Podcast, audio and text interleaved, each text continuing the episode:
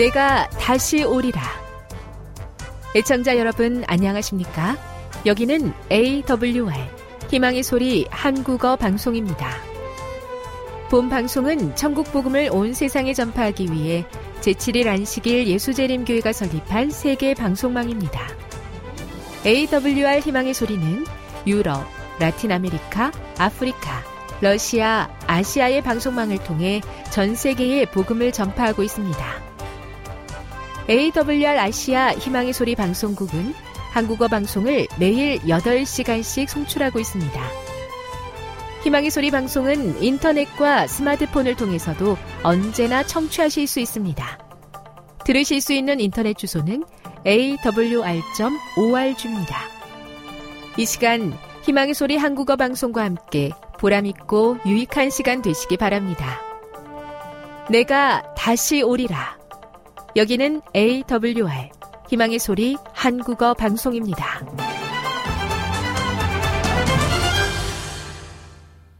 주파수 안내입니다.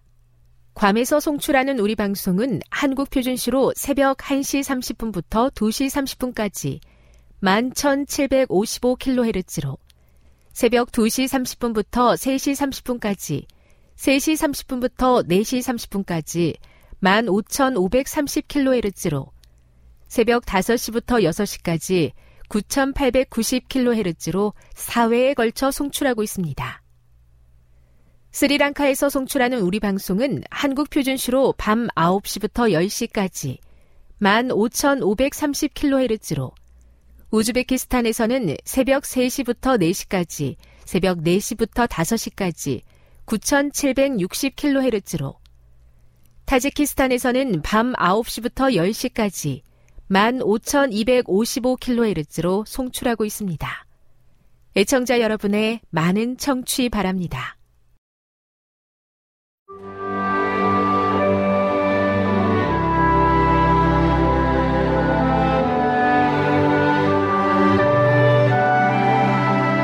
읽어주는 교과 다섯째 날 11월 9일 목요일 초대 교회의 모습 사도행전 2장 41에서 47절을 읽어보라. 여기에는 초대 교회의 어떤 모습이 담겨 있는가? 사도행전 2장은 초대 교회의 모습이 어떠했는지에 대한 아름다운 묘사로 마무리된다. 사도행전 2장 41절은 침례를 받은 사람이 3천이나 더하였다고 말한다. 이 구절을 누군가가 계산을 해서 기존 신자 수에 새 신자 수를 더하여 전체 신자 수를 계산했다는 의미로 읽는 사람도 있다. 그러나 그것은 표면적인 이해일 뿐이다. 이 표현에는 새로 침례를 받은 신자들이 교회 공동체의 동등한 일원이 되었다는 생각이 깔려 있다. 초기 기독교 교회의 핵심 기능은 제자 훈련이었다. 새 신자들이 교회에 들어오면 그들은 세 가지 방식으로 제자 훈련을 받았다. 첫째, 그들은 사도들의 교리와 교제를 계속해서 배웠다. 교리와 교제라는 단어는 문자 그대로 가르침과 동역을 의미한다. 사도들의 가르침은 잘못된 믿음을 고쳐주고 사람들이 보고 경험하는 것에 대한 새로운 설명을 제공했다. 하지만 그것은 새로운 진리를 삶 속에서 어떻게 실천해야 하는지를 알려주지 못한다. 오히려 진리를 삶에 적용하는 것은 공동체의 일원으로서 교제 속에서 일어났다. 새 신자들은 영적으로 성숙하고 신앙의 기초가 든든한 사도들의 감독과 지도를 통한 직접적인 가르침은 물론 다른 신자들과의 일상생활에 참여하는 것을 통해 신중하고 계획적으로 제자 훈련을 받았다. 사람들에게 무엇을 하라고 말을 하면서 어떻게 해야 하는지 알려주지 않는 것은 잘못된 가르침이다. 그것을 설명하는 책을 보거나 설교를 듣는 것보다 어떻게 하는지에 대해서 사람들이 하는 것을 직접 보고 그것을 따라하는 것이야말로 최상의 방법일 것이다. 바울은 이 사실을 알고 제자들에게 자신이 예수님을 본받은 것처럼 그들도 자신을 본받으라고 가르쳤다. 사람들이 당신과 당신이 경험하는 그리스도의 실제를 볼 수 있다면 이는 그들에게 분명 영향을 미칠 것이다. 교훈입니다. 초대 교회 제자 훈련의 핵심은 가르침과 동역이었다. 가르침은 유익을 주지만 그보다 제자들을 직접 보고 따르는 동역을 통해 참 그리스도인이 되었다. 함께 해요. 당신의 삶에서 신자였으면 좋았을 것이라 바라는 누군가를 생각해 보십시오. 그 사람이 예수님을 개인적으로 만날 수 있기를 매일 기도하십시오. 시작해요. 당신은 어떤 사람을 제자로 삼으며 예수님과의 관계로 인도하고 있습니까? 그 사람을 다른 신자들과의 교제로 초대할 방법을 찾아보십시오. 영감의 교훈입니다. 그리스도를 본받는 자들. 그들은 그리스도를 본받을 것이며 그들은 그분이 가지신 바 영혼을 구원하는 사업에 관심을 가진 사심없는 자선심을 소유하게 될 것이다. 그리스도의 제자들은 그분께서 영혼들을 귀하게 여기시는 것처럼 그들을 귀히 여겨야 한다. 그들의 동정심은 그들의 사랑하는 구주의 사업에 두어야 하며 어떤 희생을 치르고서라도 그분의 피로 사신자들을 구원하기 위해 애써야 한다. 교회 증언 2권 663에서 664. 이 땅에 오셔서 함께 먹고 주무시고 가르치신 예수님의 귀한 사랑과 모본에 감사드립니다. 어떻게 하면 주님의 귀한 모본을 따라갈 수 있겠습니까? 할 수 있는 최선을 다하겠사오니 주님 닮은 참 제자가 될 수 있도록 도와 주옵소서.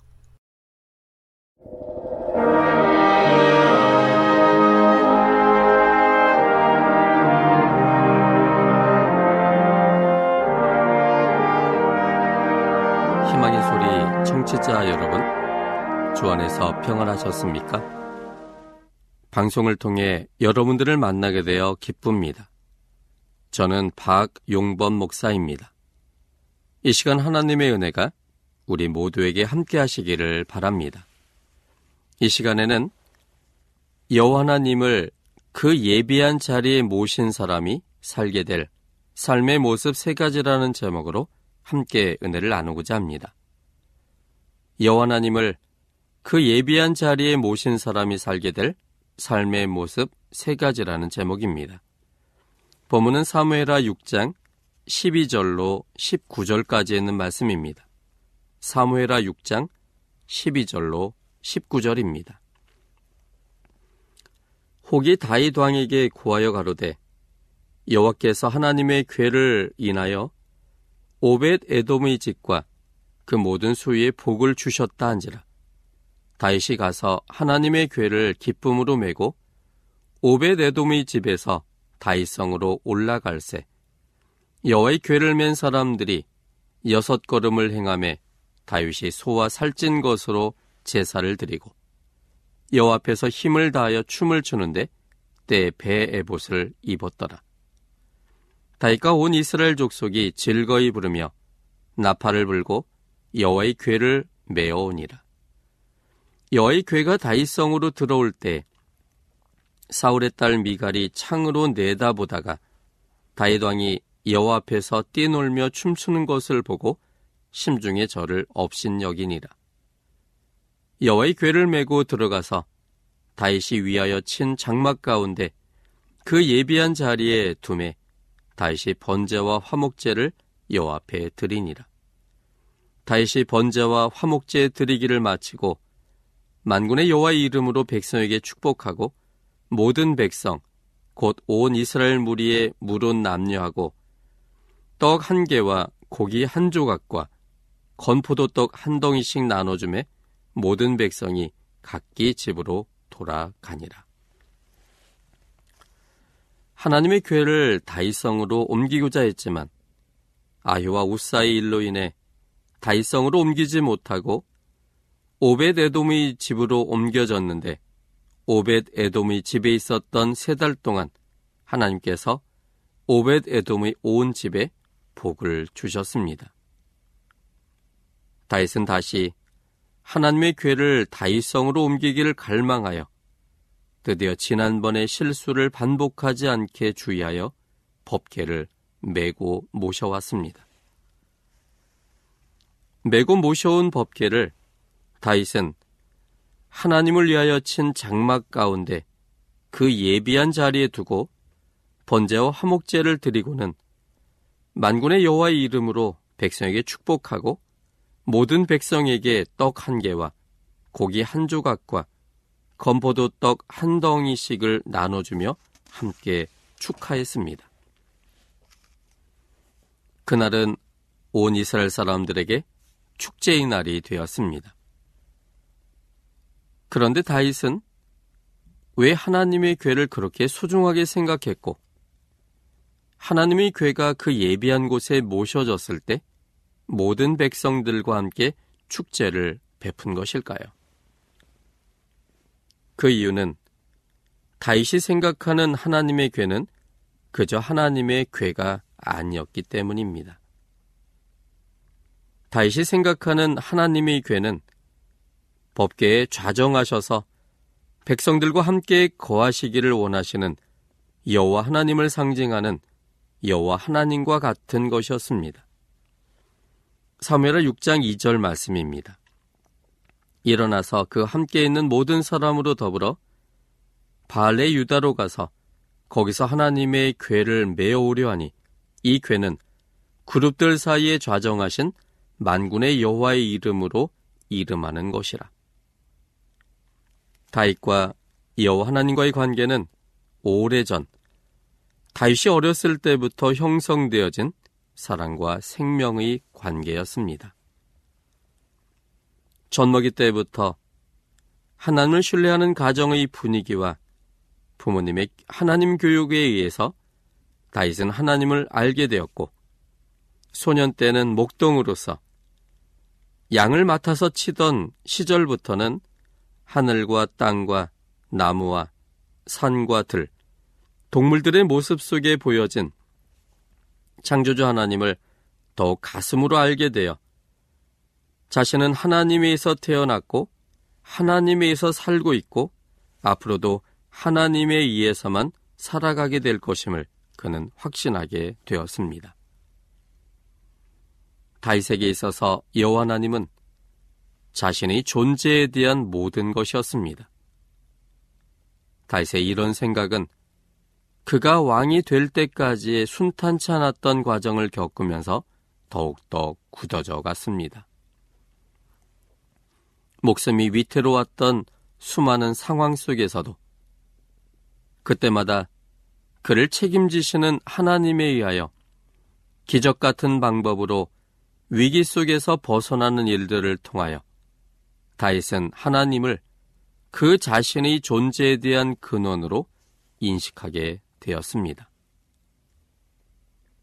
하나님을 자신의 존재의 근원으로 생각하고 있었던 다윗이었으므로 다윗은 하나님을 생각나게 하는 하나님의 임재의 상징인 법계를 꼭 모셔오고 싶어 한 것입니다.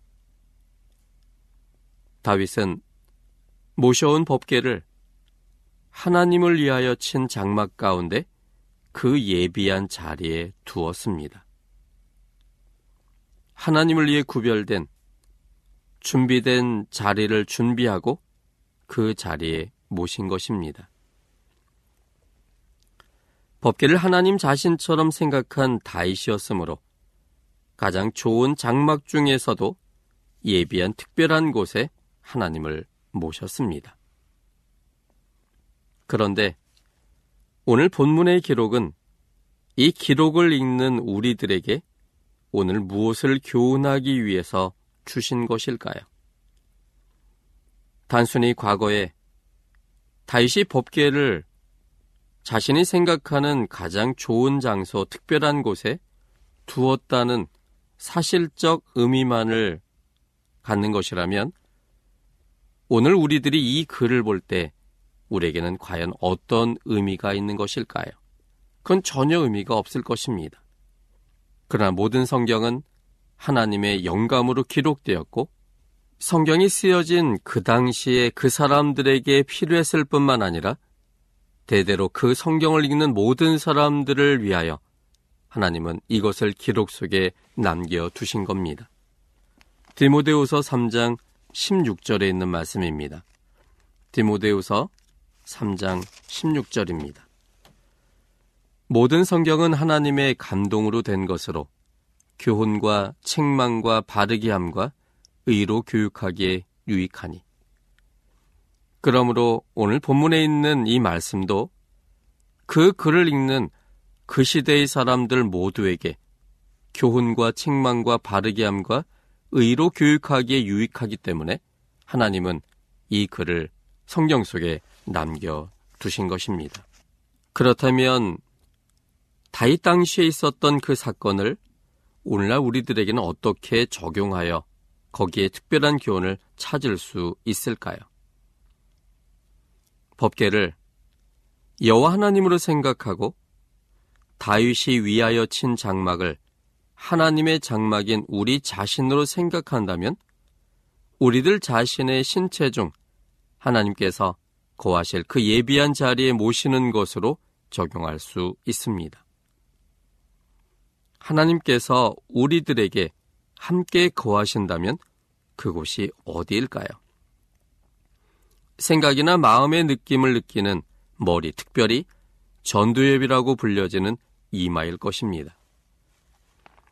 계시록 14장 1절, 요한계시록 14장 1절에 있는 말씀입니다. 또 내가 보니 보라 어린 양이 시온산에 섰고 그와 함께 14만 4천이 섰는데 그 이마에 어린 양의 이름과 그 아버지의 이름을 쓴 것이 있도다. 여기에 구원받은 백성들의 이마에 어린 양의 이름과 그 아버지의 이름이 기록되어 있다고 성경은 말하고 있습니다. 하나님의 이름, 어린 양의 이름, 그것이 구원받은 백성의 이마에 있다는 사실은 그들의 생각 속에 그리고 그들의 마음 속에 하나님이 그들의 것임을 인정한다는 사실을 의미합니다. 요한계시록 7장 3절에 있는 말씀도 보겠습니다. 가로되 우리가 우리 하나님의 종들의 이마에 인치기까지 땅이나 바다나 나무나 해하지 말라 하더라. 이마는 우리가 어떤 생각을 할 수 있는 장소입니다. 바로 그곳이 하나님께서 우리와 함께 계신다면 존재해야 될 그곳이 될 겁니다. 여호하나님을 모시기 위해 우리의 육신의 장막 중에서도 예비된 그곳인 이마에서 생각과 뜻과 마음의 느낌 등을 관장하여 생각과 뜻과 마음의 느낌 등을 신체를 통해 전달합니다. 그렇다면 여호나님께서 그 예비한 자리인 이마의 전두엽을 통해 우리의 삶의 중심이 될 때 어떤 삶을 살게 될까요? 본문을 통해 이 문제를 생각해 보고자 합니다. 첫째는 여호와 하나님을 모신 사람은 기쁨으로 살아가게 됩니다. 여호와 하나님을 모신 사람은 기쁨으로 살아가게 됩니다. 12절입니다.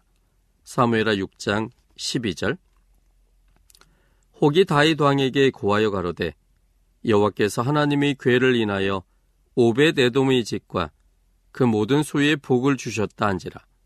다윗이 가서 하나님의 괴를 기쁨으로 메고 오베데돔의 집에서 다윗성으로 올라갈세. 다윗이 여호나님을 상징하는 법계를 모실 때 그는 기쁨이 충만하였습니다.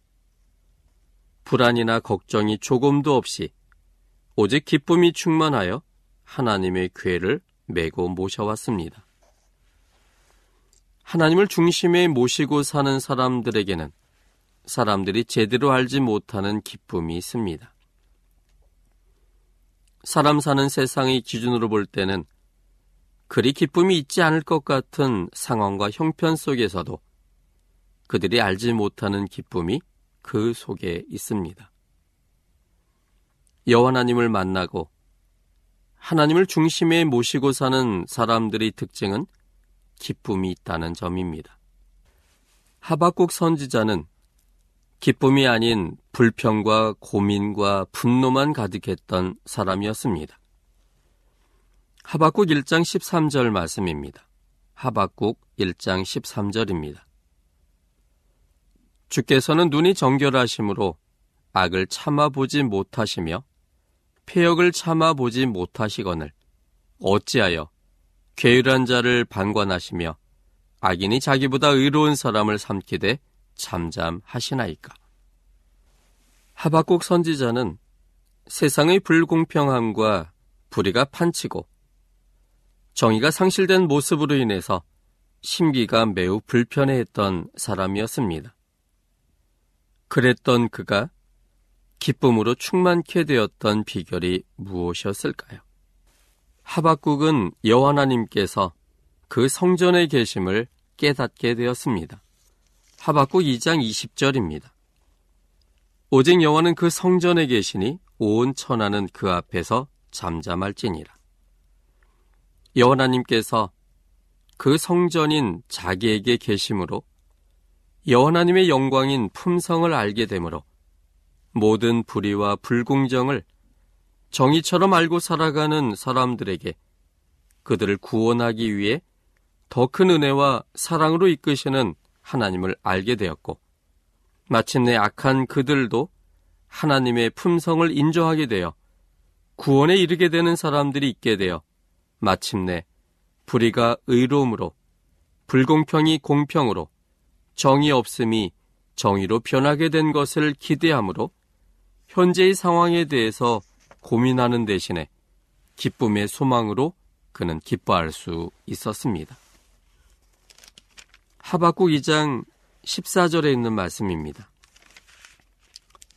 대전 물이 바다를 덮음 같이 여호와의 영광을 인정하는 것이 세상에 가득하리라.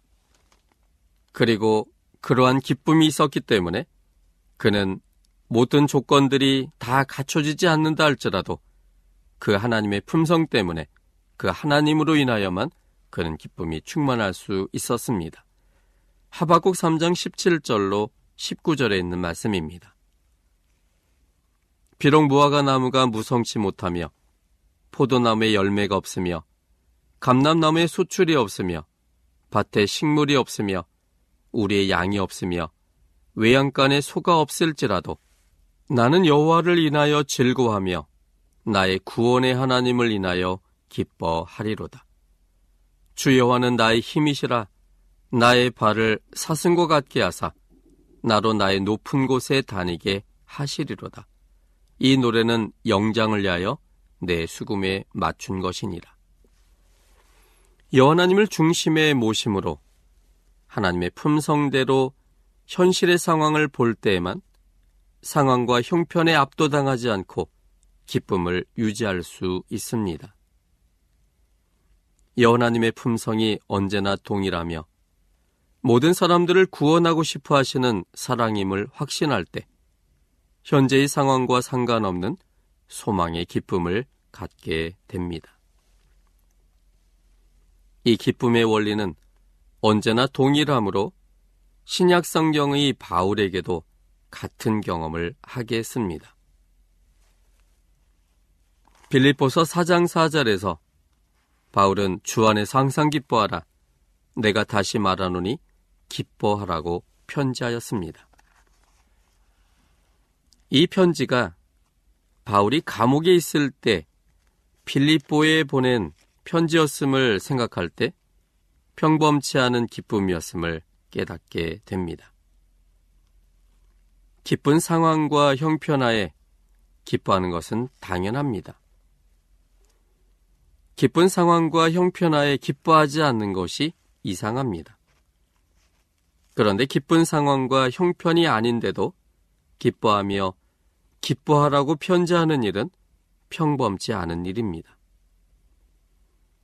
바울이 감옥에서도 기뻐할 수 있었던 이유는 주 안에서였기 때문이었습니다. 주님을 삶의 중심으로 두었을 때 하나님의 품성을 알게 되었고 하나님의 품성대로 생각해 보니 모든 것이 기쁠 수밖에 없었습니다. 바울의 기쁨은 첫째, 바울은 감옥 밖에 있던 필리포 교인들을 생각할 때마다 감사하며 기뻤습니다. 빌립보서 1장 3절 4절에 있는 말씀입니다. 빌립보서 1장 3절 4절입니다. 내가 너희를 생각할 때마다 나의 하나님께 감사하며 간구할 때마다 너희 무리를 인하여 기쁨으로 항상 간구함은 빌립보는 바울이 복음을 전하기 전에는 하나님을 믿는 사람이 없던 이방인의 땅이었습니다. 사도행전 16장 11절 그리고 12절에 있는 말씀입니다. 사도행전 16장 11절 그리고 12절입니다. 드로아에서 배로 떠나 사모드라게로 직행하여 이튿날 네아폴리로 가고 거기서 빌립보에 이르니 이는 마게도니아 지경 첫 성이요 또 로마의 식민지라 이 성에서 수위를 유하다가 빌립보를 방문한 바울은 로마의 식민지요 마게도니아의 첫 성이어서 회당이 없었기 때문에 안식일이 되어도 예비할 곳이 없기 때문에 기도처를 찾아 강가로 나갔습니다. 그곳에서 두아디라 성의 자주장사는 루디아를 만나게 되었고 그에게 하나님의 말씀을 전하여 루디아와 그의 가족과 일하는 사람들이 모두 하나님의 백성이 되게 되었습니다. 사도행전 16장 15절입니다. 저와 그 집이 다 침례를 받고 우리에게 청하여 가로되 만일 나를 주 믿는 자로 알거든 내 집에 들어와 유하라 하고 강권하여 있게 하니라. 그리고 그곳에서 귀신 들린 여종을 치료하는 일로 인하여 귀신 들린 여종의 주인의 고소로 바울은 감옥에 갇히게 되었습니다. 그 빌립보 감옥에서 자신을 지키던 간수와의 만남과 하나님의 기적으로 인해 그에게 복음을 전하게 되었고 간수와 그 모든 권속들이 모두 하나님의 자녀가 되었습니다. 사도행 16장 32절부터 34절까지 있는 말씀입니다. 주의 말씀을 그 사람과 그 집에 있는 모든 사람에게 전하니라.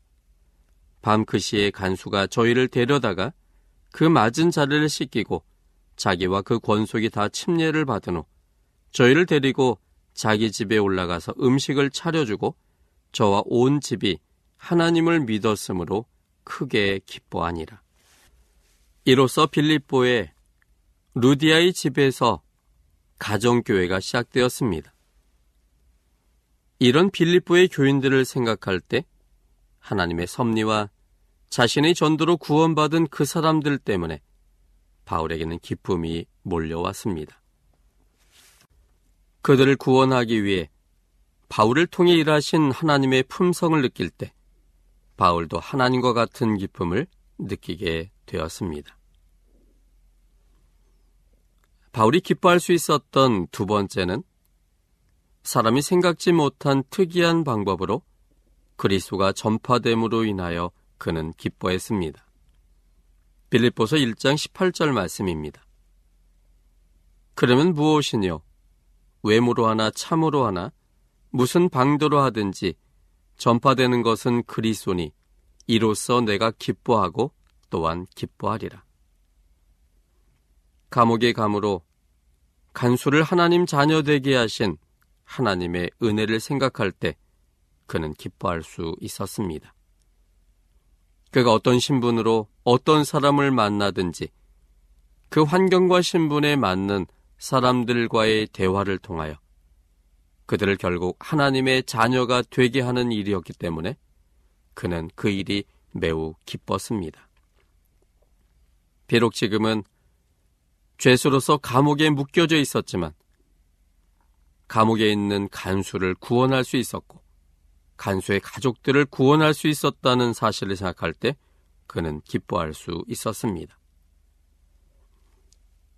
바울이 기뻐할 수 있었던 그 세 번째는 하나님 안에서 자라날 성도들을 생각할 때 그는 매우 기뻐할 수 있었습니다. 빌립보서 2장 2절로 4절입니다. 마음을 같이하여 같은 사랑을 가지고 뜻을 합하며 한 마음을 품어 아무 일에든지 다툼이나 허용으로 하지 말고 오직 겸손한 마음으로 각각 자기보다 남을 낮게 여기고 각각 자기를 돌아볼 뿐더러 또한 각각 다른 사람들의 일을 돌아보아 나의 기쁨을 충만케 하라. 교인이 성장하는 것을 지켜보는 것은 목회자의 큰 보람과 기쁨입니다. 한두 사람으로 시작된 빌립보 교회가 더 많은 사람들을 그리스도께로 인도하여 빌립보 교회는 많은 사람들이 정착하게 되었습니다. 그런데 빌립보 교회에 정착하고 있는 그 사람들이 하나님을 알아감으로 점점 그들은 신앙 안에서 성장하는 사람이 되었습니다. 마음을 같이 했고 하나님이 주시는 같은 사랑을 가지고 뜻을 합하여 그들은 한 마음으로 일치 단결했습니다. 그래서 어떤 일을 하든지 다투거나 허용으로 하지 않고 겸손한 마음으로 일들을 처리하므로 각각 다른 사람들을 높여주고 또 자기 일 뿐만 아니라 다른 사람들의 일을 돌봐주는 성숙한 성도로 성장하였습니다. 그 성장을 지켜보는 바울은 비록 감옥에 있었지만 매우 기뻐할 수 있었던 것입니다. 바울의 기쁨은 네 번째로 자신이 하나님이 생명 나눔에 사용되었다는 사실 때문에 기뻐할 수 있었습니다. 빌립보서 2장 17절 그리고 18절 말씀입니다. 만일 너희 믿음의 재물과 봉사 위에 내가 나를 관제로 들을지라도 나는 기뻐하고 너희 무리와 함께 기뻐하리니 이와 같이 너희도 기뻐하고 나와 함께 기뻐하라. 자신이 가장 소중한 하나님의 생명을 나누는 도구가 되었다는 사실. 그래서 자신의 전도로 인하여 죽어 있는 생명이 하나님 안에서 영원한 생명의 소망을 갖게 만들었다는 그 사실이 매우 기쁨의 이유가 되었습니다. 신의 성품에 참여하는 특권에 대한 기쁨입니다. 하나님이 우리를 구원하기 위하여 애쓰는 하나님의 그 사랑의 모습이 다른 사람을 구원하기 위해 했었던 사도 바울의 마음에도 동일한 그런 마음이 있었습니다. 바울의 기쁨은 다섯 번째로 하늘의 시민권이 확보되었다는 믿음 때문에 그는 기뻐할 수 있었습니다. 빌립보서 3장 20절입니다. 오직 우리의 시민권은 하늘에 있는지라 거기로서 구원하시는 자 곧 주 예수 그리스도를 기다리노니. 바울의 기쁨은 여섯 번째로 자족의 비결을 터득함으로 인한 기쁨이었습니다. 빌립보서 4장 11절입니다. 내가 궁핍함으로 말하는 것이 아니라 어떠한 형편에든지 내가 자족하기를 배웠노니. 사도 바울은 자족함으로 인한 행복의 기쁨을 터득했습니다. 그래서 비록 환경적으로 감옥에 매여 있다 할지라도 그보다 더 못한 악한 상황들을 생각하면서 지금 현재 누리고 있는 이 현실에 대하여 그는 감사함으로 기뻐할 수 있었던 것입니다. 바울의 이 모든 기쁨은 여호와 하나님을 중심에 두고 하나님의 품성을 알았기에 하나님의 품성대로 자신의 형편과 상황과 처지를 재해석함으로 인한 것이었습니다. 하나님을 알지 못하고 확신하지 못하는 한 사람은 절대 기뻐할 수 없습니다. 하나님에 의해 지금 내가 존재하고 있고 하나님이 책임하에 살아가게 될 것을 믿을 때 현재의 모습에 자족함으로 하나님의 인도하심을 기대하는 믿음 속에서 기뻐할 수 있습니다. 하나님을 중심에 두지 않을 때 기뻐할 일이 무엇이겠습니까?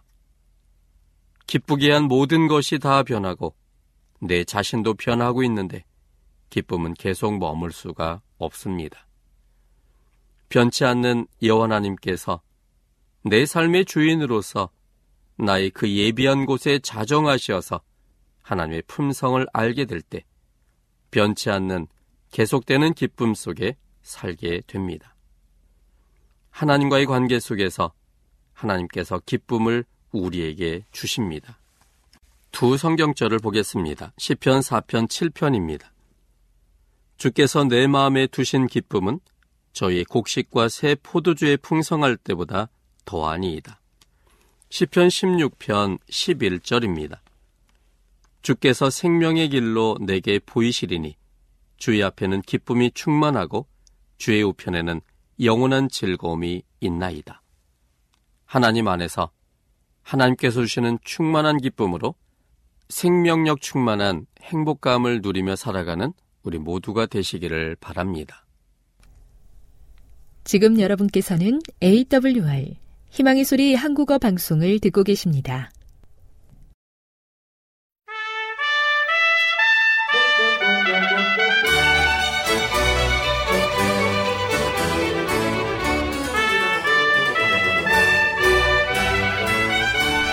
애청자 여러분 안녕하세요. 걸어서 성경 속으로 시간입니다. 오늘도 이상락 목사님 모시고 이야기 들어보도록 하겠습니다. 안녕하세요, 목사님. 안녕하세요. 아, 지난 시간에 나폴리 이야기 들려주시다가 한려수도 이야기를 예. 많이 들려주셨는데, 자, 오늘은 또 어떤 이야기를 준비해 주셨나요? 예. 그, 제가 나폴리 항구, 에, 이렇게 내려다 보면서 그 아름다운 정경의 매료가 돼서, 음. 햇빛이 폭포수처럼 쏟아지는 그 바다 위를 이렇게 내려다 보면서 바다를 생각하게 되었습니다. 음. 그래서 한국의 바다를 좀 지난 시간에 소개를 했는데 조금 더 계속하려고 그렇게 생각합니다. 네. 바다. 아, 좋습니다. 늘 저를 끌어당기는 마력을 지니고 있습니다. 저는 육지에서 태어났어요. 제 고향은 경북 의성인데요. 음. 에, 바다는 중학교 1학년 때에 처음 가서 처음 봤습니다. 정말 어, 그때 이후로 저는 틈만 있으면 이 바다에 나가서 어, 수평선을 바라보고 그도 드넓은 바다를 보면서 하나님의 놀라운 사랑을 어, 느끼고 그리고 창조주의 놀라운 능력을 찬양하는 일을 자주 합니다. 며칠 전에도 저 동해의 아름다운 바다를 한참 동안 바라보고 그렇게 돌아왔습니다. 이 때묻지 않고 청결한 매혹의 바다는 언제든지 저를 현혹하는 소리를 토해냅니다. 일상의 고단함을 잠시 내려놓고 때묻은 세속을 씻으며 쉴 수 있는 곳이 봐도 이 바다이기 때문에 저는 바다를 좋아합니다. 바다는 저에게 일상 탈출 그 이상입니다. 조용한 바닷가에 앉아 힘겹게 달려온 삶을 되돌아보면서 반주할 때에 바다바람에 실려와서 내 마음을 두드리는 성령 하나님의 음성을 듣습니다. 그것은 부드러운 성령의 음성이죠. 죄를 책망하실 때도 있고 그리고 하나님의 말씀을 생각나게 해서 또 과거를 생각나게 하고 내 믿음 자신을 그 점검하게 하는 이와 같은 일을 성령 하나님이 하십니다. 나는 그만 거기에서 굴복해서 어떤 때는 통회하고 흐트러졌던 믿음의 자세를 추스르는 경우가 있습니다. 여러분 바다에 자주 나가 보시길 바랍니다. 이와 같은 경험을 하시기를 바랍니다. 바다는 저에게 삶의 지혜를 길어올리는 깊은 샘과도 같습니다. 그래서 성경 잠언 20장 5절에 다음과 같이 말하지 않았습니까? 사람의 마음에 있는 계락은 깊은 물 같거니와 명찬한 자는 그것을 길어내리로다. 그랬어요. 저 깊은 바다에서 무언가 길러내는 계락을 길러내고 그리고 지혜를 얻고 또 하나님의 놀라운 사랑을 느끼고 어, 그 섭리를 깨닫는 이런 경험을 하게 되는 겁니다. 그걸 이제 나폴리 놀라운 그 항구에서 아름다운 바다를 바라보면서 생각을 한 것입니다. 음. 울산에 가면은 아름답기로 아주 유명한 울기 등대라고 하는 곳이 있습니다. 그것을 제2의 해금강이라고 불리죠. 울산의 끝 울기의 등대가 건립된 것은 1906년 3월 높이 6m의 백색 팔각형 아, 등탑이 세워지면서부터입니다. 조선시대 말을 기르던 목장이었던 이곳에 러시아와 일본 전쟁 이후에 해군 부대가 주둔하면서 인공적으로 1만 5천 그루의 해송님이 조성되어 있습니다. 아, 지금도 가보면은 그 해송님이 아주 정말 놀랍습니다. 그 후에 등대 주변의 해송들이 자라 하늘을 감싸나 등대불이 보이지 않게 되 는 그런 경우가 이르게 되자 1987년 12월 이 기존 위치에서 50m를 옮겨서 촛대 모양의 아름다운 등대를 울산 강력시 동구 일산동에 새로 건립했습니다. 그래서 이 동해안을 따라 항해하는 선박들의 길잡이 역할을 하고 있습니다. 특히 대왕암 공원 내에 등대가 위치해서 등대로 가는 600m의 길섭에는 타레북꽃, 수선화, 해당화, 해국 등 각종 야생해가 찾는 이를 반기며 어, 찾는 이를 반기며 매년 4월이면은 왕 벚나무 터널이 만개하여 장관을 이룹니다. 이곳에 에, 중고등학교가 하나 있는데 정말 해변에 그 소나무 숲에 있는데 정말 아름다워요. 들어가는 그 정문에는 큰 고래 에, 뼈가 이렇게 에, 그 장식돼서 우리를 맞이합니다. 그런데 이 울기 등대를 지나서 계단을 이렇게 내려서면 아주 불그스름한 기운을 띤 대형암이 청자빛 하늘과 코발트빛 바다를 그은 수평선 위로 살짝 돋아나면서 절경을 아, 자아냅니다. 이 울기등대의 특징은 동해안의 울창한 송립이 우거진 울기에 건립되어서 동해안을 운항하는 선박의 이정표 역할을 하고 있으며 또한 어, 때때로 글짓기의 대회를 많이 여기에 열리는 경우를 제가 봤습니다. 그래서 제가 이 울산에 살 때는 바다 풍광을 즐기려고 이 울기등대에 자주 갔습니다. 또 울산의 친구들이 오면은 거의 그 친구들을 이 울기등대에 데려가서 어, 그 바다 구경을 시키고 그렇게 했습니다.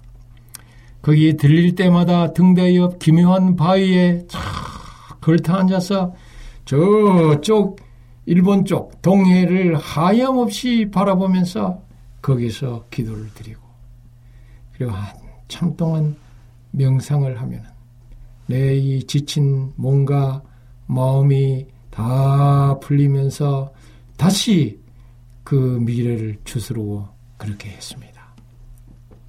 심과 여유가 찾아오고 정서가 합력되고 감성이 살찌고 삶의 열망이 일어나던 것입니다. 아마 이 창조주 하나님이 바다를 통해서 성령으로 역사하는 특별한 능력이라 그렇게 생각이 됩니다. 그곳의 바닷바람의 상쾌함과 아름다운 풍광은 상상 그 이상입니다. 바다의 파도는 저에게 있는 모든 아픔과 고뇌를 날려줍니다. 마치 금방이라도 나를 집어삼킬 듯 거센 파도가 휘감기며 두루루 굴러와서 내 발밑 바위에 과당 하고 부딪혀서 박살이 나면서 흰 거품을 우르르 하고 품고 흩어집니다. 그 순간 저는 아주 날아갈 듯 통쾌함을 느끼다가도 아 결국 인생의 무상함을 절감합니다. 권력과 부귀와 명예도 끝판에는 저렇게 박살이 나서 허업이 되고야 마는구나. 다 한순간에 일장춘몽일 뿐이다. 그런 생각이 듭니다. 이집트의 영화를 버리고 하늘을 택한 모세의 결단이 더욱 위대하게 느껴지고 나도 모세처럼 그리스도 안에서 영원한 삶의 추구를 결심하곤 하는 것이 바로 그것이 되겠습니다. 바다는 저를 부르는 참으로 매혹의 장소입니다. 필리핀에서 있을 때는 어, 자주 가던 바다는 바탕가스, 또 마타분가이, 세부 등이었는데 그곳에 가서 이 수경을 끼고 그리고 주부를 어, 이렇게 하나 타고 바다 안을 들여다보면은 얼마나 아름답고 멋진지 모릅니다. 하루 종일 구경해도 실증이 나지 않아요. 하도 이 그 물속에 다리만 이렇게 두고 어, 몇 시간을 보냈기 때문에 그 구경을 다 마치고 오후에 보면은 이 뒤꿈치 부분만 아주 그 타 있는 것을 보게 됩니다. 산호와 그 사이를 유영하는 현란한 색깔의 열대어가 저를 매혹시켰습니다. 나에게 바닷가를 거니는 건 바다의 맛을 맛에 아주 흠뻑 빠지는 것 이상입니다. 저 밤모섬에서 넘실거리는 지중해를 바라보며 하염없이 눈물 흘리던 사도 요한을 찾아와서 어루만지 주신 그 주님을 만나는 시간이 바로 바닷가에서 기도하며 명상하는 시간인 것입니다. 갈릴리 바닷가에 오셔서 생선을 구워 제자들과 함께 잡수시고 신앙의 불을 지펴 주셨던 바로 그 주님을 만나는 곳이 바닷가입니다. 바닷가에서 그분의 임재 느낌으로 마음이 맑고 편안해지며 기도의 교제로 기쁨과 믿음이 북돋워지는 것입니다. 천혜의 바다는 저에게 심령의 치유를 받는 것입니다. 이렇게 하나님의 놀라운 치유의 능력, 힐링을 맛보기 위해서는 여러분 자주 창조주 하나님의 멋진 절경을 볼 수 있는 바닷가로 나가보시길 바랍니다.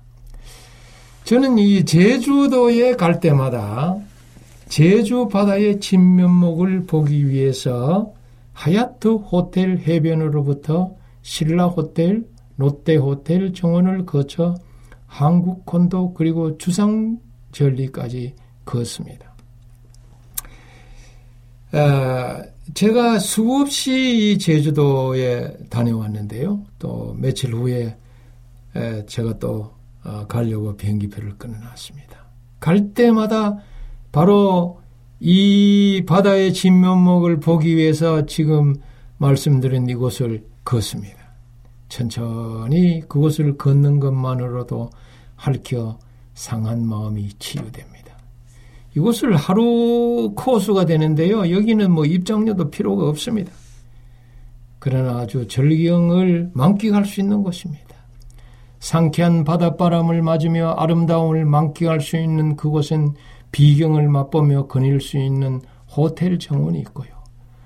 발자국을 내며 걷는 고운 모래사장이 있고 화산이 빚어낸 특이한 이 해안 그리고 조용히 사색하며 응을응을 기도하면서 산책할 수 있는 아기자기한 올레 숲길이 숨겨져 있습니다. 이 하얏트 호텔 밖 정원으로 아, 발을 내딛자마자 생명의 기운이 꿈틀댑니다. 거기서부터 심신의 치유가 시작이 되고 성령 하나님이 마음에 속삭이기 시작합니다.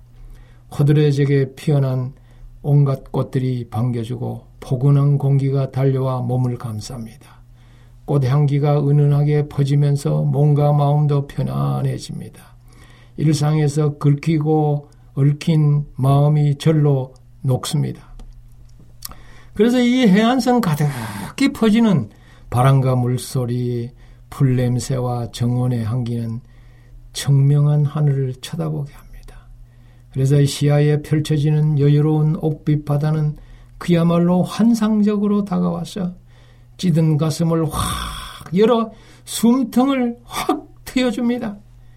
바람이 가지고 오는 짭조름한 소금 냄새를 맡으면서 해안가로 밀려오는 거친 파도 소리에 묻혀 거기서부터 산책을 시작합니다. 만수를 잊게 되고 곧장 바다의 청치에 빠져듭니다. 잠시 울타리에 살포시 걸터 앉아서 호수처럼 잠잠한 바다를 바라다 보면은 들뜬 마음 차분히 가라앉습니다. 그곳은 이 미항, 세계적인 미항, 나폴리 못지않습니다. 한적하고 여유로운 분위기가 묻어나오는 그곳 바다는 저에게 상념에 적게 해서 과거를 마무리하고 기도로 미래를 열게 하는 곳이었습니다. 그래서 그 신라 호텔 쪽에서부터 방향을 잡고 어, 거기 그 빨리빨리 그러면 안 돼요. 마음껏 느리느리하게 해변길을 따라 아, 걸어가노라면은 심이 찾아와서 일상에 지쳤던 심신이 금방 회복되고 가슴 한편에 뭔가 꿈틀대며 새로운 희망이 솟는 것입니다.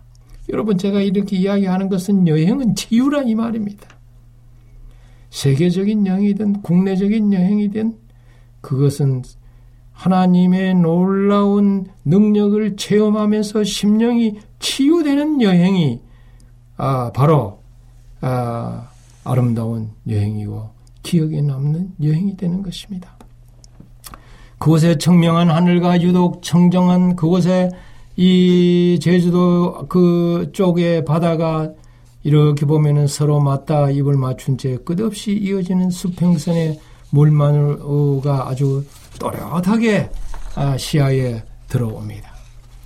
출렁이는 바다의 색깔이 하늘의 빛깔보다 약간 짙게 보입니다. 어느덧 제주 올레길 8코스의 갯각주 전리대에 다다르면 그 기묘함의 탄성을 지릅니다. 거기서부터 가파는 언덕을 오르고 돌고 돌아 대포 주상절리에 이르면 신기한 사 육각형의 주상절리를 보고 놀라 입을 다물지 못합니다. 창조주의 솜씨라는 말 외에는 달리 설명할 길이 없습니다. 제주도에 잊지 못할 풍경 중에 하나가 거기서 바라다보는 바다의 절경인 것입니다. 그림 같은 바다에 파도가 달려와 점점이 박혀있는 검은 현무암에 찰싹 부딪혀서 흰 거품이 되어 흩어집니다. 또 이렇게 보면 유람선 두어 척 떠있는 그곳 드넓은 바다 위로 햇살이 폭포수처럼 쏟아지고 물살을 가르면서 달려오는 어선의 행렬이 이어질 때 그야말로 장관인데 그 장관이 따로 없습니다. 마치 주님께서 저를 데리러 배를 타고 갈릴리 바다를 건너오시는 것 같은 착각이 일어납니다. 그는 거기 머물고 싶은 매력 가득한 이 제주도의 진경입니다. 그래서 해양수산부가 선정한 전국 해안 누리길 52곳 중 제주도에 9곳이 있어요. 해안의 아름다움으로 거기만 한 곳도 어, 드물다고 합니다. 쪽빛과 파도와 어선이 그려내는 수채와 같은 저런 바다의 아름다움을 이 땅에서 실컷 만끽해야 하는데 그 이유가 뭔지 아십니까? 새 하늘과 새 땅에는 비록 보호자 앞에 수정과 같은 유리 바다가 있을지라도 지금 보는 저 바다도 다시 있지 않더라고 했기 때문에 이 땅에서 이 바다를 만끽해야 됩니다. 그래서 이제 이런 것들을 한국의 나폴리들을 생각하면서 그 나폴리 항구를 거닐며 나폴리 해변에 보니까 모래사장이 보이지 않았어요. 거기는 오직 큰 돌들만이 널려 있는 터라 벌거벗은 남녀들이 돌 위에 누워 선텐을 즐기고 있었습니다. 따가운 햇볕이 그들 위에 내리쬐는데도 참으로 잘도 견딥니다. 그런데 해변의 도시는 아무런 맛, 멋이 없었습니다. 낡은 아파트마다 빨래만이 어지럽게 널려 펄럭이며 장관을 이루는데 아마 세계에서 이런 곳은 또다시 없을 것입니다. 나폴리 해변 도시는 명성에 걸맞지 않게 낙후된 생활 환경이 엿보이고 서민의 냄새가 물씬 풍겼습니다. 제 아내를 비롯해서 거의 모든 사람이 나폴리가 기대에 못 미친다는 표정이 역력했습니다. 저는 열악한 환경을 돌아보며 매우 씁쓸하여 망연한 허탈감을 채울 길 없어 허우적대다가 그만 체념해 버렸습니다. 오늘 여기까지 말씀을 드릴게요. 아, 감사합니다, 목사님.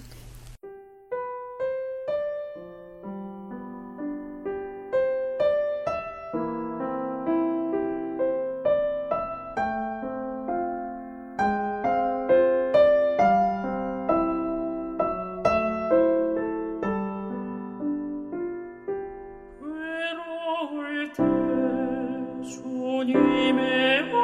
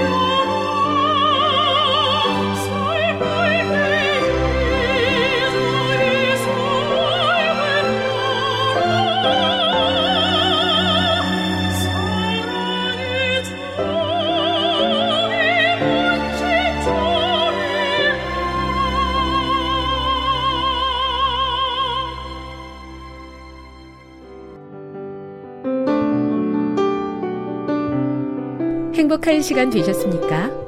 지금까지 여러분께서는 AWR 희망의 소리 한국어 방송을 청취하셨습니다. 방송을 청취하시고 문의를 원하시는 분은 우편번호 02461 대한민국 서울시 동대문구 이문로 1길 11 희망의 소리 방송부 앞으로 편지나 엽서를 보내주시거나 지역번호 02-3299-5296에서 8번으로 전화 주시기 바랍니다. 지금까지 함께 해주신 애청자 여러분들께 감사드립니다. 애청자 여러분, 다음 이 시간까지 하나님 안에서 늘 평안하십시오. 감사합니다. 내가 다시 오리라. 여기는 AWR, 희망의 소리 한국어 방송입니다.